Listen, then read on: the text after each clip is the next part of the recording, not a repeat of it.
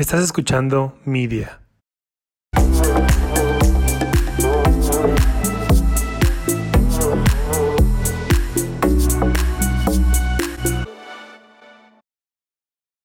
Hola Majo, ¿cómo estás? ¿Qué onda, Chencho? ¿Cómo estás? Muy bien, ¿y tú? También muy bien, muchísimas gracias por invitarme y pues te digo Chencho porque así es como literal día uno nos llevamos, pero si quieres igual que te diga Sergio ahorita me dices. No, no, no, Chencho está súper bien, como tú quieras decir, sabes la confianza ahí contigo. Pero cuéntame, Majo, ¿qué andas haciendo? Porque veo que andas muy metida en un, hablando entre olas, ¿qué es eso? Sí, pues mira, yo tengo un podcast que es sobre motivación personal, sobre explorar muchos temas en los que la gente o más bien la sociedad en general hemos puesto como tabú y cosas que deberíamos estar platicando. Esas yo las incluyo en mi podcast cada semana, todos los lunes a las 12 del día. Saco un nuevo episodio y tengo invitados que no son profesionales, simplemente son mis amigos o mis familiares que conecto mucho con ellos en ese tema, ya sea el amor, el explorarte a ti mismo, como que diferentes temas los trato con diferentes de mis amigos porque son conversaciones muy genuinas. Y aparte de que no tenemos un conocimiento profesional, eso es lo que más me importa que haya en mi podcast. Sí, de hecho me encanta. Te he escuchado varias veces y siempre te he dicho que me encanta tu contenido porque es súper natural. O sea, se nota que es auténtico y que viene desde el corazón y desde tu experiencia. Y justo me encanta que dices que no eres una profesional, pero cuentas desde tu experiencia, porque siento que a veces eso falta mucho en, redes sociales, que la gente hable desde su experiencia, pero que se note que sea algo real. Sí, la verdad en cada episodio trato de ser muy vulnerable porque yo cuando buscaba un podcast en el que pudiera decir, no manches, esa soy yo, me pasó con Se Regalan Dudas, pero luego yo pensé, bueno, quiero escuchar a alguien de mi edad o alguien que no sea súper profesional hablar sobre esto para ver si sí pasan este tipo de cosas con otra persona y sí, o sea, me han llegado mensajes de que no manches, yo era así o a mí me pasó eso y son niñas de mi edad o tal vez más chiquitas que dicen como gracias por ser vulnerable y pues hablar con la verdad, que a veces es bien difícil. Sí, sobre todo en una era, como tú hablas en un episodio de influencers en las que el que se note que vives bien o ciertos estereotipos de lo que deberíamos alcanzar, la gente le está buscando. Siento que el tipo de tu contenido es súper relevante porque pues hablas desde lo que tú vives y sobre lo que tú quieres hablar y sabes que hay gente con la que va a conectar. Sí, sí, 100%. Yo siempre trato, eh, han habido veces en las que no me dan ganas de grabar o que me siento muy estresada, me siento triste y sí me gusta decirlo en mi podcast porque es como soy un ser humano y aunque en redes sociales veas que siempre estamos compartiendo pues frases bonitas o motivadoras o lo que sea, pues yo no todos los días me siento así. Y hay veces en las que sí tengo que tomarme un tiempo, un día tal vez de tener la energía baja para que el día siguiente sea mucho mejor. Ya sabes, siempre trato de ser honesta en este sentido. Claro, al final del día pues somos seres humanos. Además de que andas con tu podcast, sé que andas muy metida, bueno, a Majo y a mí nos encanta el cine y la actuación, pero ahorita estás estudiando actuación, ¿no? Sí, estoy estudiando actuación en Casa Azul, en la Ciudad de México. Es una escuela que nada más tiene licenciaturas de arte y yo estoy, pues sí, en la carrera de actuación. Me está encantando, pero todavía tengo mucho que explorar. Sí, pero ha de estar padrísimo ese camino de exploración. Sí, es a mí me ha sorprendido en todos los aspectos. Nunca pensé que fuera a ser tan demandante con bueno, mi tiempo y todo, pero sobre todo con mi cuerpo. Una vez me acuerdo que me enfermé, me dio tifoidea y pues obviamente no me podía mover ni nada y pues todas mis clases son corporales, entonces tienes que encontrar la manera de reponer eso porque ya avanzaron, o sea, en cada clase avanzas demasiado, entonces si te pierdes una, sí tienes que ponerte al corriente. Los profesores a mí me impactaron, la manera en que te están, como que te hacen explorarte a ti mismo y cuestionarte muchas cosas es impresionante. Yo la verdad estoy súper feliz eh, me mantiene ocupada todo el tiempo, hasta fines de semana, pero yo soy una persona que le encanta estar haciendo cosas y aunque esté cansada, pues bueno, le echo ganas. Sí, no, igual, pues yo te conozco, Majo, eres una persona muy apasionada por el arte. Y justo recuerdo una entrevista que dio un actor que tú y yo admiramos mucho, Luis Gerardo Méndez, que justo estuvo un tiempo ahí en Casa Azul, que decía que son como atletas emocionales como tú dices, te enfermaste, pero ya tenías que seguir dando clases, pero igual, si estás en una obra o algo, el show debe de continuar, aún así tú estés muy triste, tengas que demostrar lo contrario, tienes que siempre estar al 100. Claro, y una maestra siempre nos dice, si hoy tu energía está baja o Si hoy de verdad, pues, no sé, te duele algo del cuerpo o no sé, sufriste algo emocionalmente, pues trabaja con lo que tienes, porque no todos los días vamos a estar al 100, pero trabaja con lo que tienes hoy y si es baja energía, pues bueno, dale a tu cuerpo ese permiso, porque también eso me encanta de su filosofía, de que aunque estés cansado, aunque estés triste, aunque estés pasando por algo difícil, pues sí tienes que trabajar, tienes que hacerlo, pero hazlo con lo que tienes hoy. Mañana ya será otro día y tendrás más energía. Y también muchas felicidades, Majo. Creo que no te he felicitado de que te graduaste de Communication Media Studies, ¿no? Sí, Communication Studies y Film Studies. Film Studies, no, súper cool, súper tú, Majo, súper tú. gracias, Chencho. La verdad ha sido un logro que yo hasta la fecha no me lo creo. Porque yo fantaseaba con irme a estudiar a Estados Unidos, pero dije, no, o sea, yo no tengo el nivel para irme a hacer una licenciatura a Estados Unidos. Y mira, ahora ya me gradué y lo que falta. Justo te quería preguntar, Majo, y cuando te dije de qué tema hablar, era justo la autenticidad. Híjole, pues para mí la autenticidad es algo que te hace muy especial, ya sabes, por eso es tan diferente en cada persona. Yo viéndolo desde mi experiencia, cuando he querido parecerme a personas, no soy yo totalmente y al no sentirme yo, no puedo desenvolverme bien, me cuesta, ya sabes. Cuando trato de que vean a esta niña que pues lo sabe todo y así. O sea, cuando, cuando tratas de ser perfecta o, como fitting, ya sabes, de que ser como los demás para que, ah, como que no resaltes, es cuando más he sido infeliz, literal. Cuando he tratado de parecerme a los demás es cuando más me he sentido triste y siento que me traiciono a mí misma. Y desde que empecé a hacer un proceso de autoexploración, obviamente ahorita lo hago con mis clases de actuación, pero desde hace un año yo empecé a ir con una psicóloga frecuentemente, pero ella me hizo ver que de verdad el valor que tiene uno mismo no se compara con nada. O sea, si a ti siempre te gustó el azul y a todo mundo le gustó el rosa, o sea, ¿por qué tratas a fuerza de que te guste el rosa si no te gusta? Ya sabes, como que y por ejemplo, este ejemplo es muy para mí. Yo siempre he sido, a mí no me gusta el color rosa, o bueno, en algunas cosas, pero la verdad no soy la pinky, la niña que le encanta todo así. No, yo soy súper azul, o a veces me encanta vestirme como tomboy, ya sabes, de que las camisas así, y es como, no, esto no es muy femenino. Pero cuando dejé de de cuestionarme el por qué me gustaban las cosas diferentes a los demás, me di cuenta que es porque es mi esencia. Entonces yo quiero, yo creo que autenticidad va de la mano con esencia y por eso lo tienes que explotar, porque en la vida en general, obviamente esto te saca adelante y te das cuenta de lo capaz que eres, pero también yo viéndolo en mi vida laboral, no tengo así de que mil experiencia, pero cuando he tenido estos contactos en la industria del cine, lo que sobresale mucho más es mi manera de ser, no de que sepa poco, porque ponle que cuando estaba aplicando tal vez a unas prácticas había una persona que sabía más que yo, pero eh, tal vez trataba de decir todo lo que ellos querían escuchar. Y yo fui a esa entrevista con diciendo, a ver, yo vengo de un lugar chiquito, soy de México,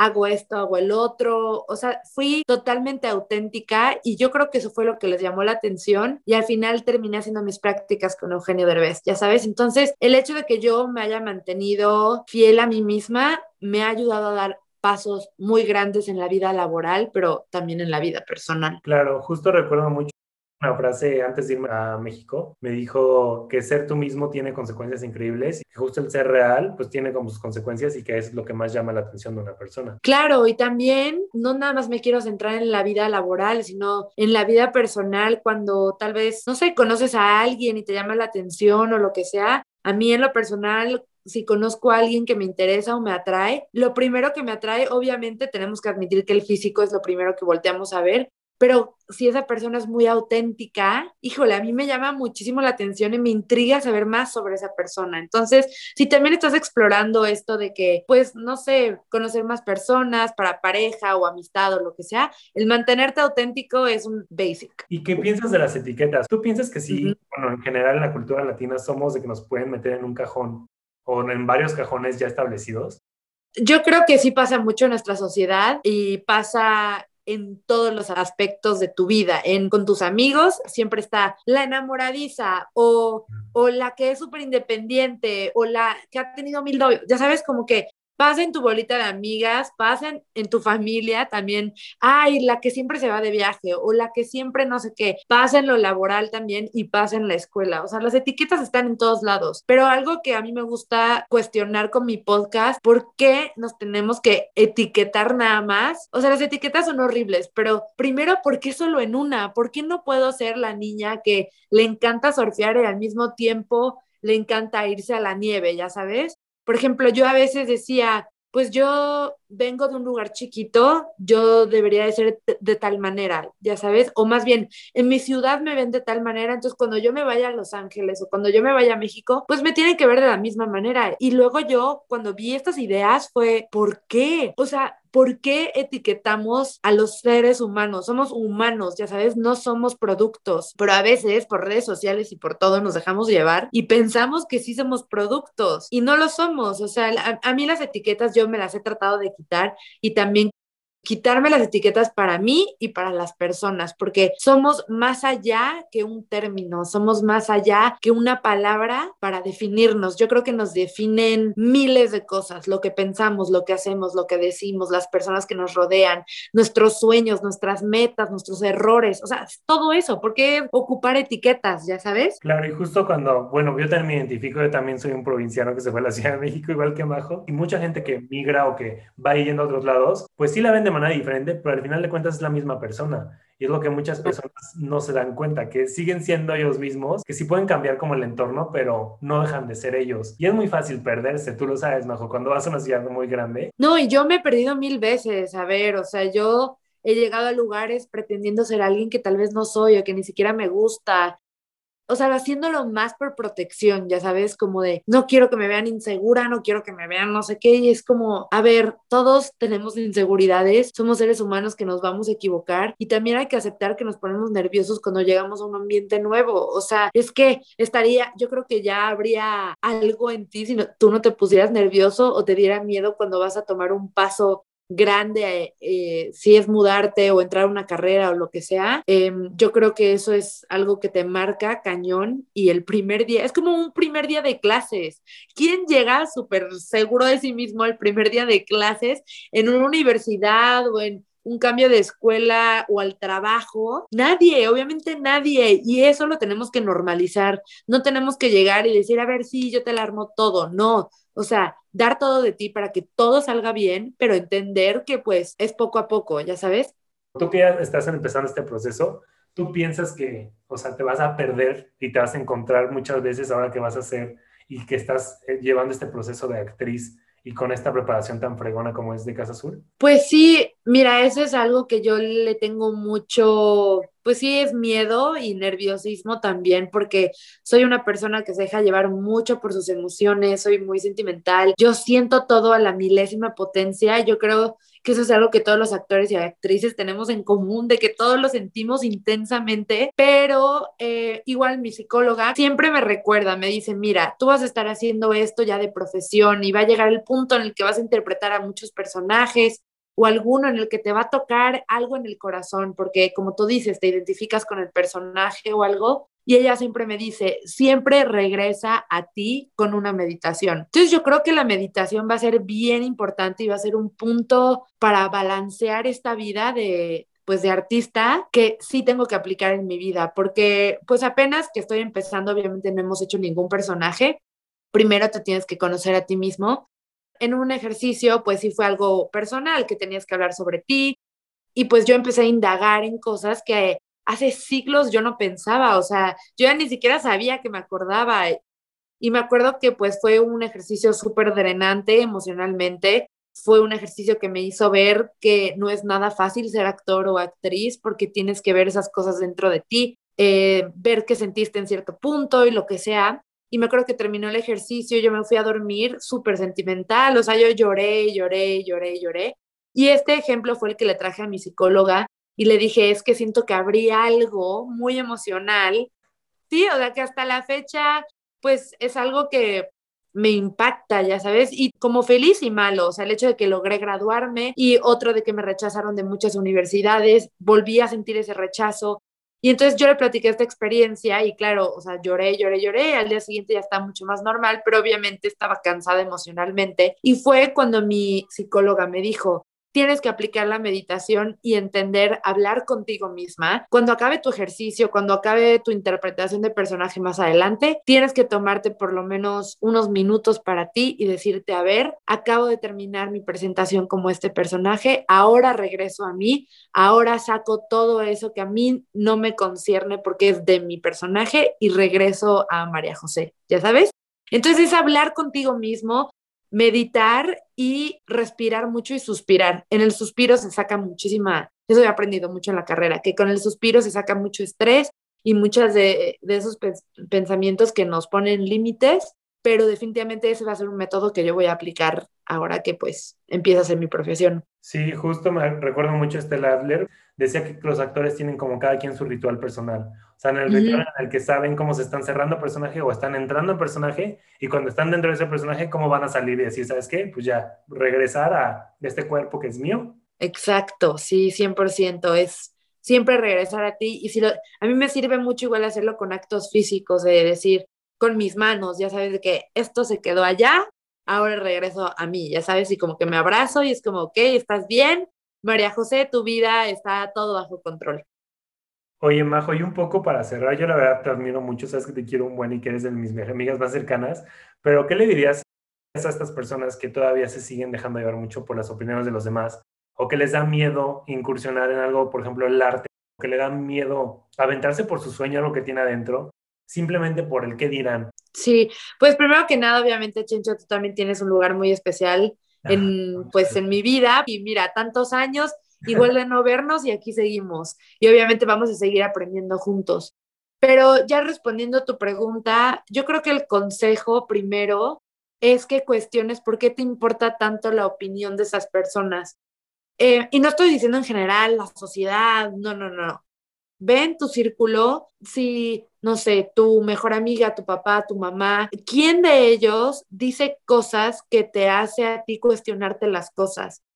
Algo que a mí me ha servido mucho con mi podcast, por ejemplo, que digo, bueno, a mí, ¿quién me va a escuchar? Ya sabes, como que solo mis amigos y así, pero luego digo, bueno, si la gente me empieza a criticar o si empiezan a opinar sobre estas cosas y yo ni siquiera los conozco o ni siquiera juegan un papel importante en mi vida, es como, ¿por qué me va a importar si al final ellos no me aportan nada o, o no ocupan un lugar importante? Y ese cuestionamiento me ha ayudado muchísimo también. Y ahora también con las personas que me importan, mi mamá, mi hermana, mi papá, lo que sea, si ellos dicen una opinión que es diferente a la mía, trato de entender, decirles, ok, respeto tu opinión, pero yo pienso diferente y yo quiero de verdad hacer esto y entonces lo hago aunque tú y yo no estemos de acuerdo. O sea, quiero que entiendan que se vale no estar de acuerdo y siento que también en la vida eso es lo más interesante, cuando no estás de acuerdo con alguien porque ves un lado de la historia, ves otro lado y luego te das cuenta que, o sea, que agarras de los dos, ya sabes. Y pues sí, o sea, eh, si tú estás dudando mucho sobre, ay, no, esto es súper arriesgado, lo que sea, yo, se los juro, yo dudé mucho de lo que yo quería hacer en mi vida. Yo lo tenía súper seguro, pero obviamente porque, como tú dijiste, de que hay solo uno lo hace de un millón, que no sé qué. Bueno, ¿y qué tal si ese de un millón eres tú? ¿Qué tal si tú eres esa persona? ¿Qué tal si tú tienes todas las capacidades de hacerlo? Yo creo que todo el mundo, o sea, literal, todas las personas en el mundo tienen la capacidad de, de seguir sus sueños. El problema es que están muy confundidos tal vez en cuál es el sueño o también que se dejan llevar mucho por, es que ya es demasiado esfuerzo, demasiado tiempo, entonces ya me voy por el camino fácil ya sabes, yo creo que todos somos capaces de seguir ese sueño y todo, pero tienes que arriesgarte, tienes que salirte de tu zona de confort, tienes que entender que no a todo mundo le vas a caer bien, entonces no en todos lados vas a ser bienvenido y también tienes que entender que siempre la gente va a opinar, hagas algo bien o hagas algo mal. Entonces ya si opinan, es como, o sea, después de que te lo cuestionas, veniendo de la persona que tal vez es importante en tu vida, dices como, bueno, ok, lo respeto y todo, pero yo sí quiero seguir mi camino. Es como tener esa convicción y esa fuerza de, de creer en ti. O sea, de verdad esto suena súper cheesy, pero tienes que creer en ti para seguir tus sueños. O sea, obviamente yo tengo la fortuna de que mis papás me apoyen y todo, pero en varias cosas igual me han hecho cuestionarme de que, oye, pero pues tienes que conseguir trabajo y está difícil, que no sé qué. Pues déjame decirte que en todas las carreras está difícil, no solo las del arte, o sea, arquitectura, finanzas, eh, o sea, en todas las carreras está difícil, solo depende de ti si lo vas a seguir o no. Muchísimas gracias, Majo. Y cuéntanos, ¿cuándo sacas capítulo en Hablando entre Olas? Sí, todas las semanas tengo un nuevo episodio. A las 12 del día sale todos los lunes. Ahí hago publicaciones. La verdad, yo no soy mucho de, no soy mucho de hablar a la cámara con mi celular pero trato de hacerlo todos los lunes para que se enteren de lo que viene en la semana. Igual todos los jueves tengo una dinámica en la que saco una frase nueva. Entonces, pues ahí me pueden encontrar, pero sí, todos los lunes a las 12 del día sale un nuevo episodio de Hablando entre Horas. Ay, Majo, pues muchísimas gracias, de verdad. Sabes que te admiro mucho y siempre es muy, muy padre saber de ti y ver en qué andas movida porque inspiras mucho. Hay gente que me ha dicho, ¿sabes qué? Es que es lo que tuve que haber escuchado en este momento en mi vida y siento que es lo que tú estás buscando y lo que tú esperas de tu podcast y lo estás logrando. Entonces, muchas felicidades por todo lo que estás haciendo, Majo. Gracias, Chencho. Te mando un abrazote. Muchísimas gracias por invitarme. Yo amo estos espacios en los que podemos hablar de cosas que importan mucho en la vida, que en la escuela nos deberían de enseñar. O pues Qué bueno que tenemos este espacio. Gracias por invitarme. No, a ti, Majo. Gracias, Chencho.